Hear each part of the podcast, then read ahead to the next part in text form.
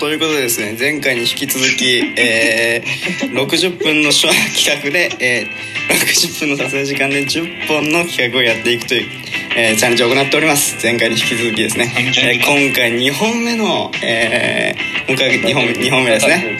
その企画の2本目でございます。題して水曜どうでしょう？語ろう！よいしょお願いします。いやね2本目ですけどもね、えー、よろしくお願いいたします。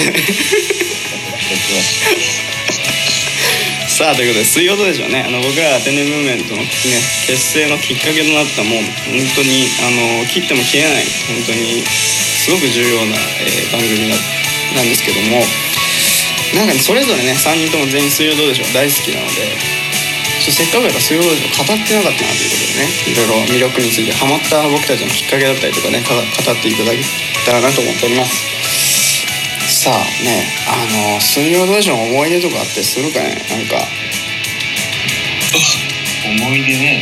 ね。思い出あね思い出みたいなことあったりしますか？石田さんあります？なんか。ちょっとやめて押し付けなんてあんたもともとでも。うん。でもまあまあそう。もともとだから彼が言いたかったのはその一緒のね、うん、とこでこう並んでたわけです。私は、うん、えー、そこの時にちょうど初めて知ったわけですよ。なるほどね。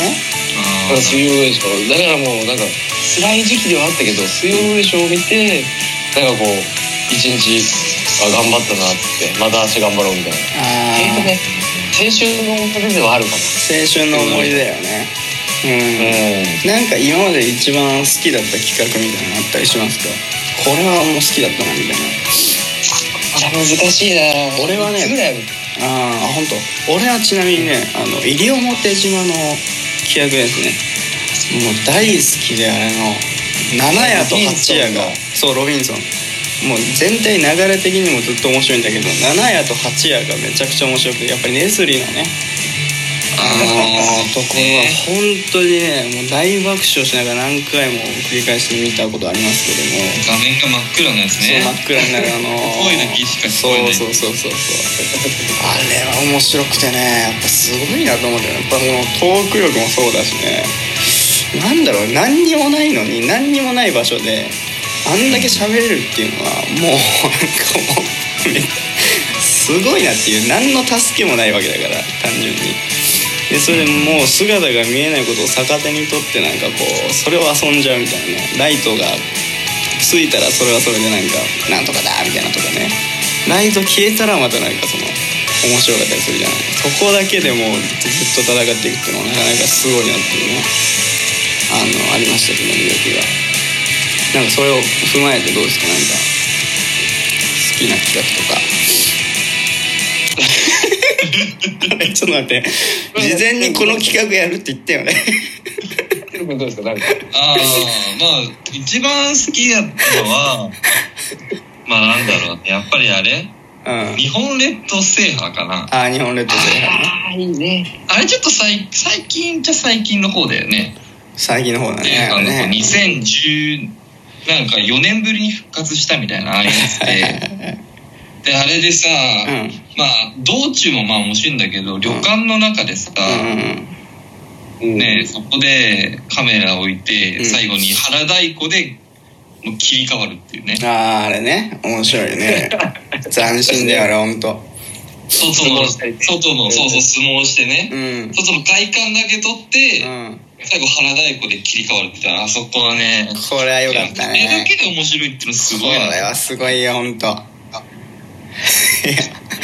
石原さんね。大好きですよああいうのはね。大好きですか？なん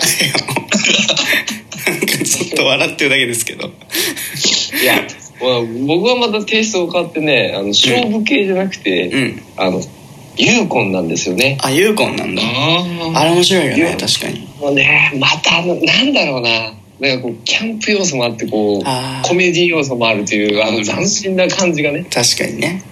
大好きでもう途中のあの外国人のね、うん、あのツアーガイドの人と絡んだりしてはいはいはいそれは違うみたいな。感じでシャラーっていうねあの大泉洋さんのツッコミあの海外に広めたというあの歴史的な瞬間がもう忘れられない。本当だよねいやなんかねもう圧倒的に影響されてるよね。そのなんかもう本当にもう石原君の喋り方もそうだけどやっぱ天然ムーブメントのこう内容のテイストとかもねもう圧倒的に「水曜どうでしょう」に本当に影響されててなんか「水曜どうでしょう」見ながらあれ？なんかこんな感じな天然ムーブメントの感情みたいなふと思う瞬間もねあったりするぐらいもう本当にあの知らない部分からもう影響されてるというか根底からもうねあの DNA が完全に受け継がれてるっていう感じがねあったりしますよね本当に。